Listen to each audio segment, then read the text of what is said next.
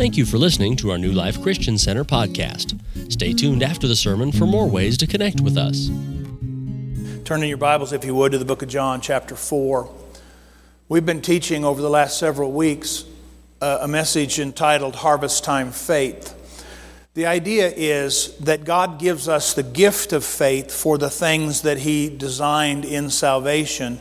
And then He expects us to exercise our faith when He shows us what His intent is on the earth, or literally from heaven to earth. And so, what we're talking about here is this harvest time faith that and it's a, it's a term that I've coined. I don't know if anybody else has said it this way, and I don't really care if they have. I'm not trying to steal it, nor am I trying to get any glory for, for coining a word. I make up words all the time. And, and uh, occasionally some of you call me on it and, and tell me. I always, I always appreciate that. Kind of. Notice in verse 35 of chapter 4, John, do you see it? We've been using it for weeks. Do not say, there are still four months, and then comes the harvest. Remember, they had a physical understanding of the way this worked. In fact, historians and Bible scholars will tell us a particular day that, that this could have been said on based on what's happening in context around it. And so it was not harvest time. What he was trying to get us to do, what he was trying to show us, is that spiritually there's a perspective that we have to buy into, that we have to process, that we can see differently without being affected so uh, uh, uh, powerfully by what's going on around us. So he says, Don't say, that there's still four months and then comes the harvest. Behold, I say to you, lift up your eyes. He tells us what to do. Remember, if you're looking this way across the horizon, you can look out and see the, the cycle of harvest, the natural things that he might be trying to get our perspective off of.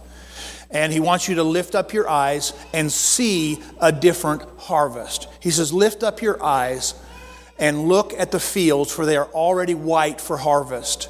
Now, I contend that throughout church history, that God has done this kind of revelation the reason there have been changes in the church, the reason that we have all the different denominations and some of the other stuff is that at one point or another, somebody saw something, experienced something, grabbed a hold of something that God was saying. You know, Martin Luther was kind of the first one.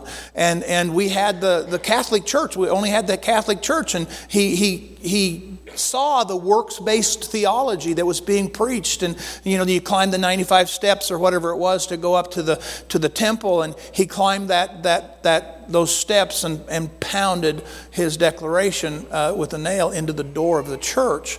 And that started the Protestant Reformation. That started this historical change. And he said it's by faith in Jesus Christ alone that we're saved.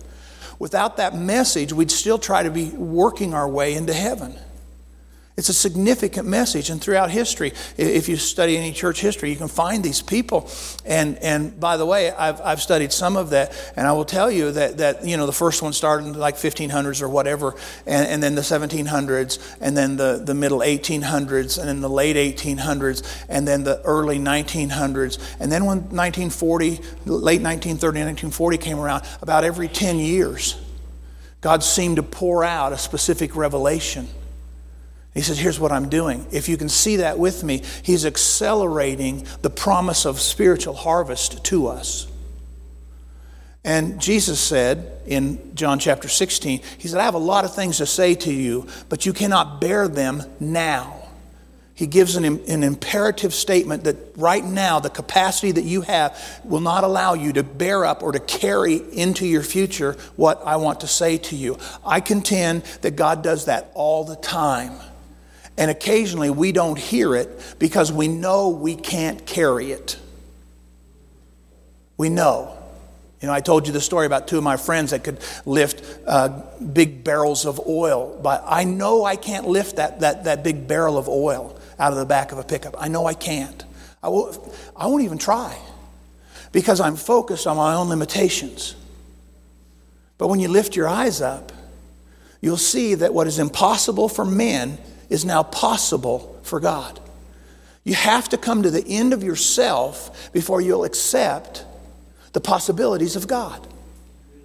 So, what makes this message really awkward and difficult is God expands your, your capacity when you recognize you're at the end of yourself in the circumstance you're going through. See, it's so ugly. You're just sitting there. I mean, you all follow me. We've live, we live transparently in front of you. This is the second go round with our daughter in law having cancer. We get to go there, we get to look at those things. And you just at times, I mean, you saw them here two or three weeks ago, and, and they look awesome. But every week they fight the battle. Every week you've got to take your eyes off what you can see in the natural and place them on the possibilities of God. And in the middle of those things, God will increase your capacity. See, He doesn't increase your capacity when you're, when you're just cruising in life. You need more capacity to carry what God tells you in the midst of the difficulty that you have so that you can share with power and authority the next time it comes up in the circumstance you're living in for someone else. We've been through some of the things, you all have been through some of the things in your life that you've been through, so that when it comes up the next time, you can share that with somebody with a level of power and authority that you learned in the midst of what you were going through. God increases your capacity when you're going through something. So stop telling him you can't handle it anymore. You can handle it, or you wouldn't be in it. God has such a, you know, what the Bible says, don't think more highly of yourself than you ought. I'm all on that one. I don't think you should. But, dear God, can you please think as high of yourself as God thinks of you? I mean, don't, don't, well, I'm just a wretched worm crawling through the cesspool of sin in this world and I'll never be. No, you're not. You've been lifted out of that. And He gave you a promise that sounds crazy, but everybody wants to do it. He said, You will mount up with wings as an eagle and soar above life circumstances. And you look up at God and say, No, that's just not possible. So I'm just going to stay right here in the muck and the mud. And God says, Let me increase your character so that you can begin to carry this revelation, so you can carry what God's telling you. Does that make sense? So, the single greatest issue, put up that quote, please. The single greatest issue becomes how do we increase our capacity to carry all that God is revealing? It's so much easier to give up in life. You're just going through things, you know. I'm just putting along through life, and, and, and you hit, you know, the biggest speed bump you've ever run into right? I mean, some of you have, have, have lost spouses, have lost children, have been through financial difficulties that would make a, a strong man weep. I mean, you've been through some stuff and you didn't quit. Why? You've been through things you didn't understand. Why did you stay in those situations? And why did you realize at some point, rather than begging God to make your life comfortable, you said, God, show me what I need to learn? because I need out of this. See, I don't want my life just to be comfortable. I want to learn what God has for me so that I can get to that place when it comes time, I can rise up in power and authority based on what I've seen in heaven. See, I want to walk in that. You say, oh, Pastor, you're just crazy. Yeah, well, listen, I might be crazy, but let me tell you something. If you need to build me a room with pads in it, go right after it. I don't care. Because I'm telling you, God is right and every man will be found a liar. Well, amen. That wasn't that good. What's it mean to increase? By the way, it's throughout the Bible. It's throughout the Bible.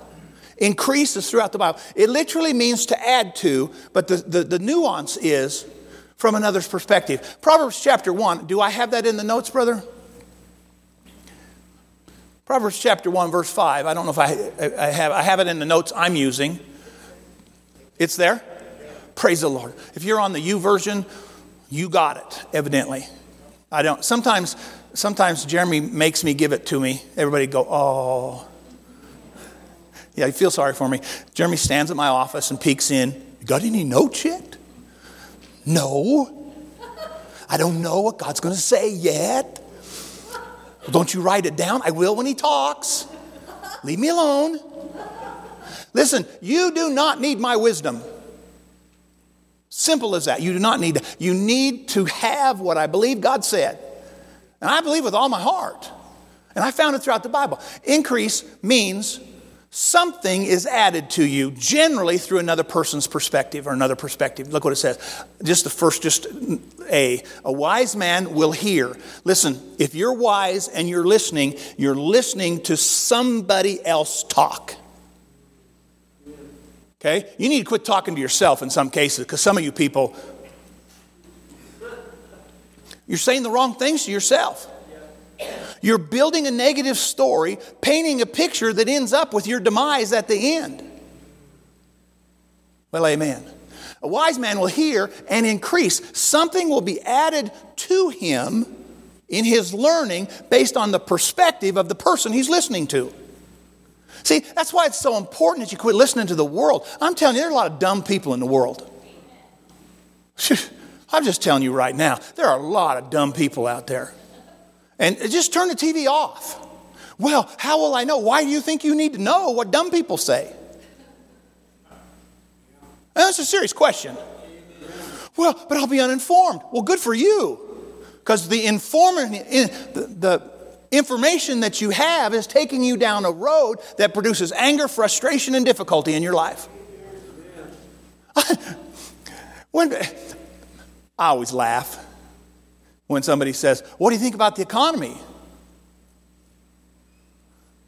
Want me to tell you what I think of the economy? God's economy is great. He allows you to harvest where you didn't plant. That's awesome. He takes care. You say, Oh, I just don't believe that. That's why you're not operating in it. He's not a respecter of individuals. Amen. Don't get me started on that. I don't know why you had to bring that up. So we're going to add to. We get to take hopefully what God says, or to see or to experience from His perspective. Uh, God is just awesome like that. And we're going to increase capacity, that's where we were last week, to the power to hold through conditions, state, and character. Listen to me. This is not an issue of self confidence. This is not you saying, oh, well, this is what I want. Okay? Remember, when you're going through something, what you generally want is relief from the difficulty of what you're going through. Oh, God. You know, how many, how many, ever, how many ever prayed that way? You know, where you thought God was measuring the sincerity by your tears?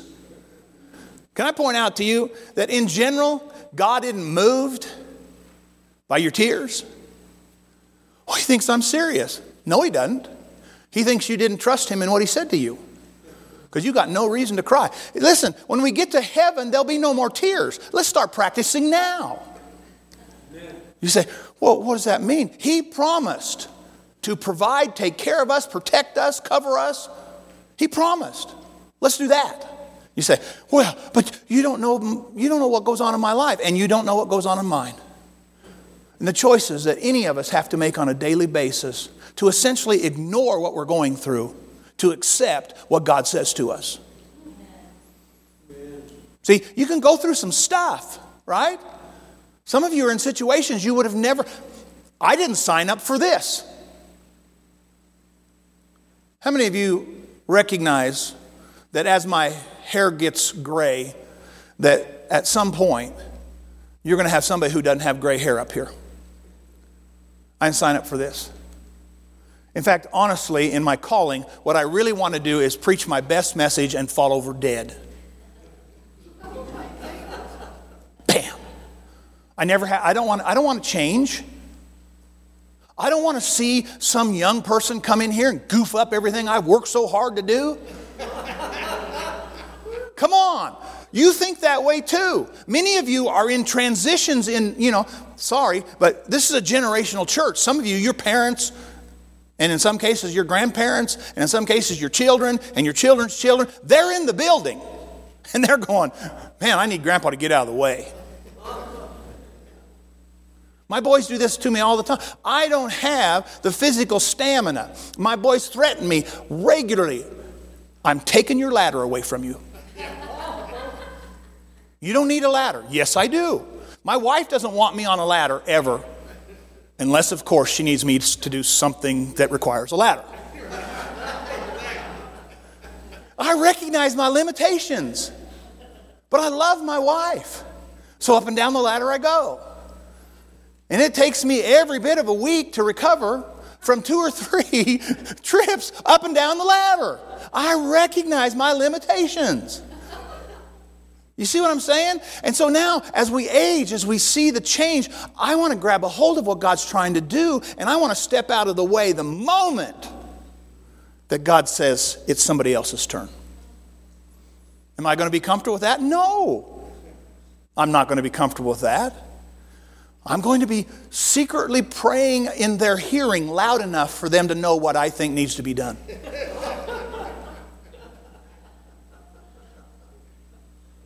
No, I want the next guy to grow in capacity. I want him to grow in capacity. I want, to t- I want them to take this, ch- play, this church to places I could never take them because they heard God's voice. Is that comfortable? Nope. Fact, I don't even like thinking about it. I have the capacity to lead now. I need to increase my capacity to know when not to lead. That's a change. Put up that second quote. Increasing capacity is to add the power to hold through condition and state care as seen by God. You're going to increase it through the perspective.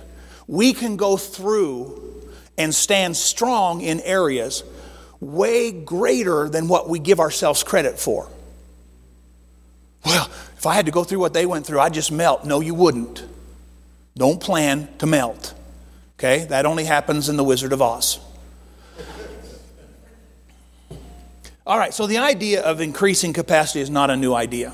It's throughout the Bible. I showed it to you in Proverbs 1. A wise man will hear and increase in learning. Okay, so my capacity is increased by receiving God's insight and perspective. When I read God's word, and rather than reading it through the ears of old knowledge, rather looking up into heaven and going, wow, I never saw it that way. I never saw it that way. See, that's perspective. God will show you those things through His Word. So I showed you that. Then we're going to turn over, if you would please, to the book of Malachi, chapter 3. From what I'm gathering, these are the scriptures that are in your notes, where it says, Bring all the tithes into the storehouse that there may be food in my house. Now, that's a literal thing, right? In the Old Testament, we brought the dead animals in, we sacrificed some of them, we had a heave offering so the preacher had something to eat, and we had these, these other offerings to save, to save off to the side so we could feed strangers and poor people and all those kinds of things. It was literal. But we don't have that anymore. Now we have a spiritual thing. So we find out that there is spiritual substance or sustenance that comes, that's put in motion by the obedience that we have to God's word, and it brings food, literally spiritual ability or, or spiritual uh, upholdingness that comes to you based on that. And it says, and try me now in this. He says, prove me. He says, test me now and see if. I will not open for you the windows of heaven. Now, pay attention. When you look up into heaven, if you think there's an American Express cash card up there, you've not seen heaven. Well, I just see money pouring out of heaven. Well, good luck with that, by the way. Now, I'm not opposed to prosperity, but you need to see it based on what God hid for you, not from you. You can trip over some stuff. I told you this story last week, but I'll reiterate it a little bit. Our missionaries from Australia, you were involved when they first went over there, and I believe we helped them buy either 400 or 600 English Bibles, English language Bibles. He's kept 300 in some of those, so that's about 400. Um, he's kept 300 of those because God never opened a door for him. But he got a call from an English speaking island nation close to Australia, and they, the pastor there needed Bibles. And he said, I've been waiting for that call. He had the Bibles hidden, he had the provision. He held it for a couple of years because God didn't tell him what to do with it until then. And then he, all he had to do was to go put the UPS stamp on it and send it on its way. Right? He didn't have to go buy the Bibles, he had them. God hid them. So see if he won't open the windows of heaven God has opened up the windows of heaven and poured out abundance on you as an individual, on our church. You say, well, that abundance is, is money, right, Pastor? Well, sometimes it shows up in that. But the abundance He's also given us, sometimes through the abundance of money, is the ability to, to send this all over the world, anybody who wants to listen to it or look at it. We're not, we're not good at it, it's just what He told us. Right? He, he increased our capacity. I don't know how to pastor the people that are watching. I want to drive to their house, have a talk with them, see what they need, slap them when they need it, hug them when they when Tracy wants to. Amen. He said, See that I won't pour out such a blessing. It's the word that we get benediction from. It literally means a well spoken or well fitting word of blessing. What's he going to pour out? If he said, I'm going to pour out a blessing, what's he going to pour out? If it means a, a fitting or a well placed word, what's he going to pour, pour out? He's going to pour his voice out. He would never ask you to do anything that He has not already made provision for you to do. Does that make sense? You can't give away what you don't have. So God will never ask you to do something that He hasn't prepared for you to do. But you may have to search for the hidden perspective of God because He'll speak it to you, He'll pour out a blessing. So, God's increase is only limited by our capacity to receive His Word. God's increase is only limited by our capacity to receive His Word. That makes sense? You say, nope, we just, you know, we're a little church, we don't deserve the, this. It, deservedness never plays the role. Never. See, you'll talk yourself out of what God has for you by telling Him you don't deserve it. I don't deserve His grace. Thank you that He ignored that little request. Right? He's poured His grace out on me, He's poured His mercy out on me so many times. And I'm, I'm happy for it. Turn with me, if you will, to the book of Ephesians. Still trying to get you to see that throughout the Bible, there is talk of increase. He's going to increase you. And I, I chose the ones that are in there because sometimes the, the word for increase doesn't have the nuance of what somebody says to you, right? So when, when a wise man hears, he increases in knowledge. That increase gives the implication of what's said. In this one, it gives the implication of, of the belief or the obedience that's there. Again, it's not, I don't want you to see it as a works doctrine. I just want you to see it that it's above the regular faith stuff that God gives you because you're born again. That makes sense? See, he gives you, because you're born again, the opportunity to be separated from sin. But you have to accept the work of Jesus Christ in your life to literally be free. He doesn't just magically do it, He asks you to accept it. But look at here in, in Ephesians chapter 3. It says, Now to Him who is able to do exceedingly abundantly above all that we ask or think, according to the power that works in us. See, this idea of according to is this thing in us that says, here's the motion coming from a higher position down to a lower position. Here is the aim or the intent of God. Whatever you're asking God for within His Word now, don't be a greedy, right? If, if you sow in greed, you will reap more greed sorry. Right? You say, No, I gave money. And I found that scripture where it says, I get a hundredfold. Yay, you. Way to go. Clap for you. But you gave it in greed. Come on, if you have a bill that's due or a need that you have, can you quickly do a 10% offering for that?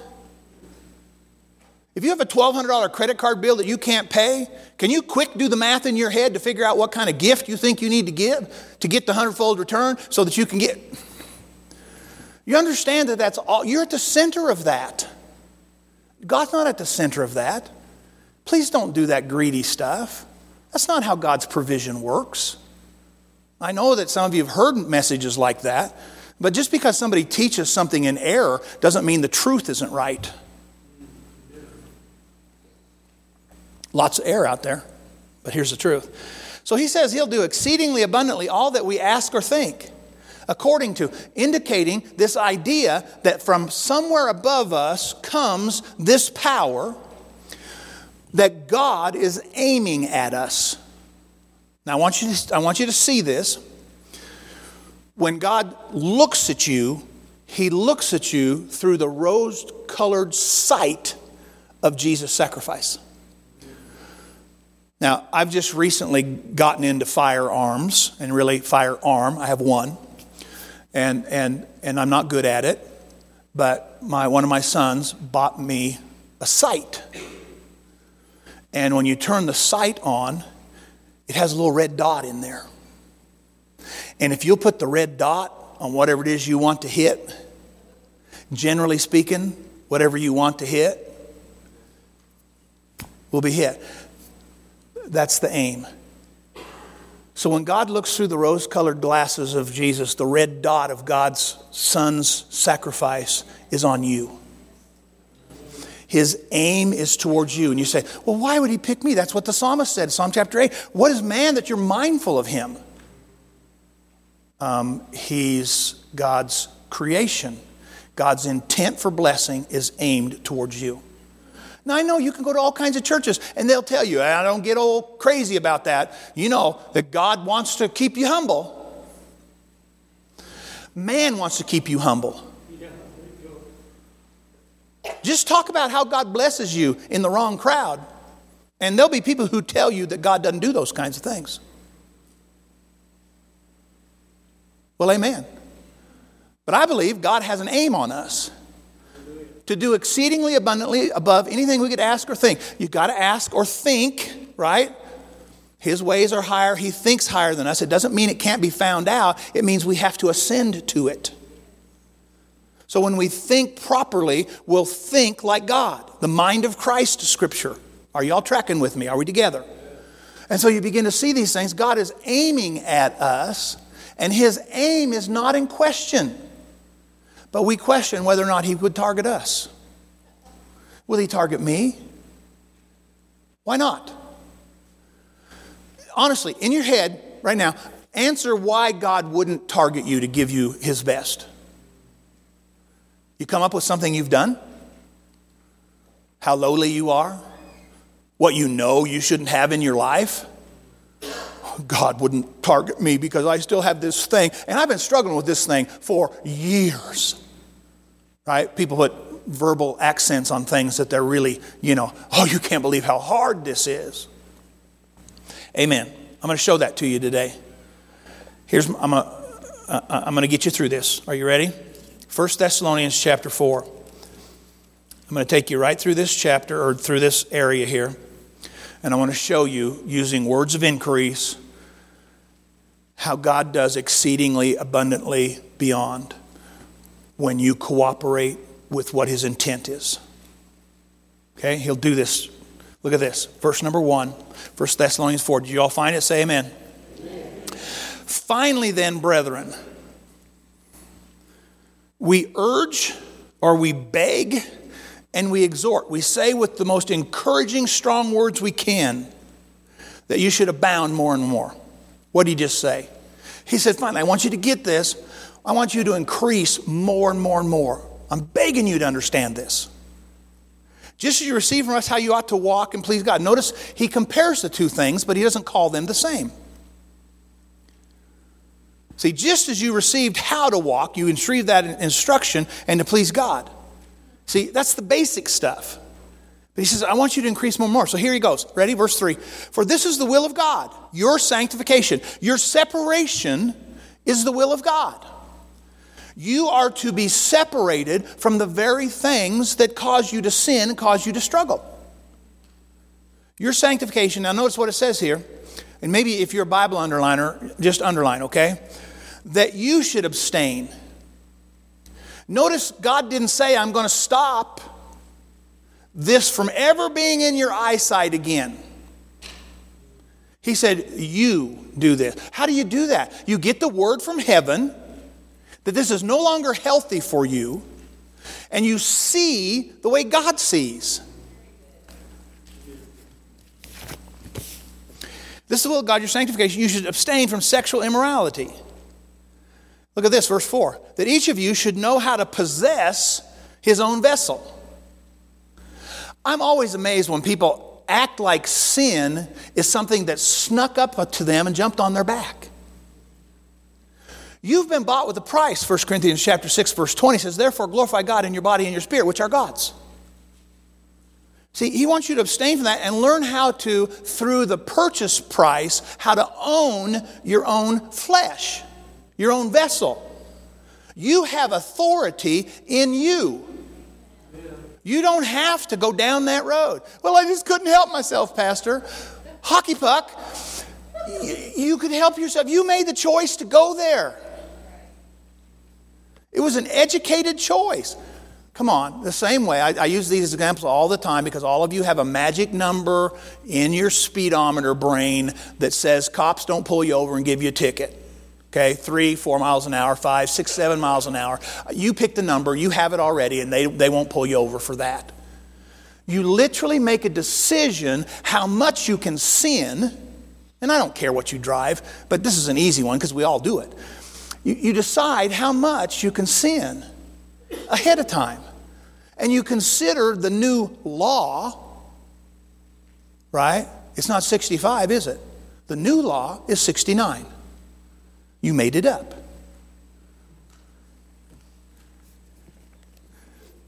You know how to possess your own body. You made a law unto yourself. You do it all the time. So do I. Well, God will forgive me. Really? So your plan is to go against God because He's so for you that He'll forgive you. Is that, am I understanding right? Yeah, yeah. You make a plan to go against what you know is God's will for you because you also know that He'll forgive you or has already forgiven you through Jesus Christ. Man, that's a perfect world. You can live however you want. You can just live willy nilly in the sloppy grace of your theology. Got to possess your own vessel in sanctification, in that separation. There are some things that you have to have the faith to not do. Skip down, if you would, please, verse number nine. Uh, you know, possess his own vessel. Uh, this is verse number four and five. Uh, and possess his own vessel in sanctification, honor, not in passion of lust like the Gentiles who do not know God. Can I point out to you that when you got born again, you got a new set of built in instructions inside of you. You have a new set of moralities that teach you right and wrong. Not because what's right and what's wrong, but because of what's honoring to God. You separate or sanctify your body because it honors God. You're going to hear that next week. I'm going to talk to you a little bit more about that. I'm going to show you how God has to increase your faith so that you can operate in forgiveness on a regular basis and so that you can understand how it is to deal with offense. It's in the Bible. Next week, please come back. Although, you know, Sometimes I look at the church and, and see where people are supposed to be sitting and they're not here, and I think, man, I might have chased them off with this one. Verse number nine. But concerning brotherly love, I have no need that I should write to you, for you yourselves are taught by God to love one another. Man, this, he's talking to this church in this area and say, man, you guys are knocking it out of the park. This is great. You love each other. Middle of verse 10, it says, But we urge you, brethren, that you what? Increase. Cool. What's he want us to increase with? The love of God. Let's keep reading. Look what he wants us to increase in. That you also aspire to lead a quiet life. You will increase your capacity. I, am sure, do I have quotes associated with all of this? I don't think I do. Okay, I didn't want to miss it, and I was just preaching it out of my out of my inspiration here. So, he wants you to lead a quiet life. He wants you to mind your own business. Isn't it funny that our capacity to be gracious is minimized by our ability to see sin in other people's lives?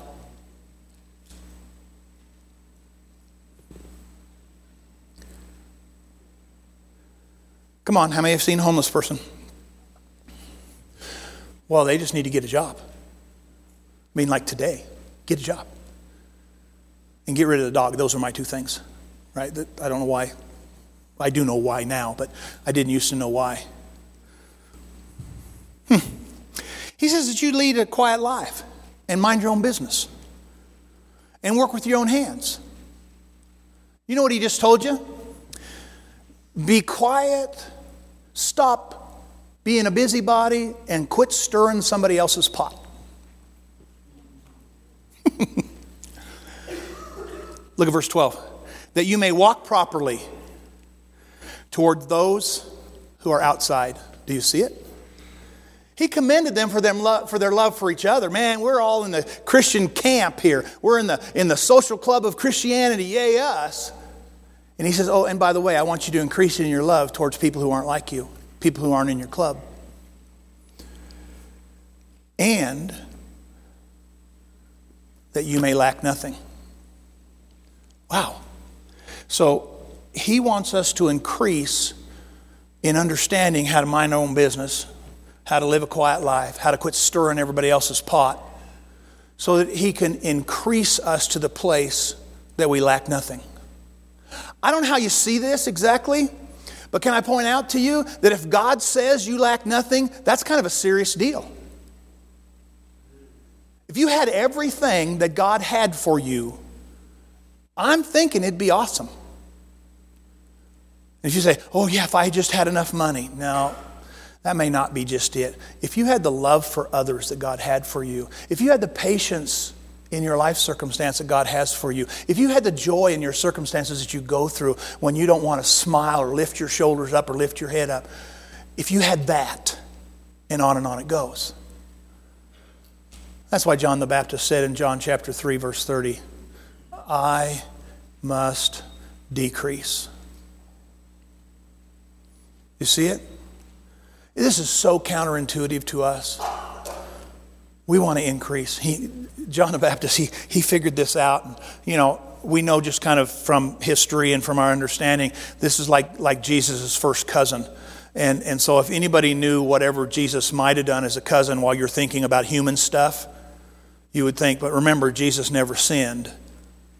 So, the only thing Jesus would have caused his cousin to do was to struggle with his perfection as he grew in wisdom and stature with God and men. He, he wasn't hiding his sin because he was 12. He never sinned. He said, I've got I've got I got to decrease so he can increase. This is so counterintuitive that we really have to apply God's presence in us to do it. It's impossible for you as an individual to decrease because your whole survival instinct is about you increasing. Everything you do is about you increasing and surviving. So here's your last quote as the, as the music team moves. Increased capacity is direct, directly related to our decrease, surrendering more and more unto Him. That's how it works. I'm going to show that to you next week through several scriptures, and then I'm going to preach a message after that about how the enemy uses questions of distraction to get you off your journey. And then we'll probably be done. Maybe. Amen? Stand with me, would you please? Father, we want to increase in your capacity. We want to be able to see all that you have for us. We want to be able to process your perspective in our life. We really are trying to get our mind and our our, our, our intellect around the idea of personal decrease so that you might increase. Help us, Lord God, in every aspect of our lives, how we th- think secretly, how our heart has those darkened areas of cancerous thought in us that need to be surgically removed by the Spirit of God. Help us, Lord God, to stop protecting those areas Help us, Father, to learn the sweet surrender of decrease because of the awesome power of your increase. In Jesus' name, amen and amen. Thank you for listening. To subscribe to our podcast, search New Life Eckley in all of the major podcasting apps. Audio and video of our sermons are posted at newlifeeckley.com slash live, and you can watch sermon slices weekdays on social media. Search at New Life Eckley. Our main service is at 10 a.m. Mountain Time every Sunday. Thanks for listening.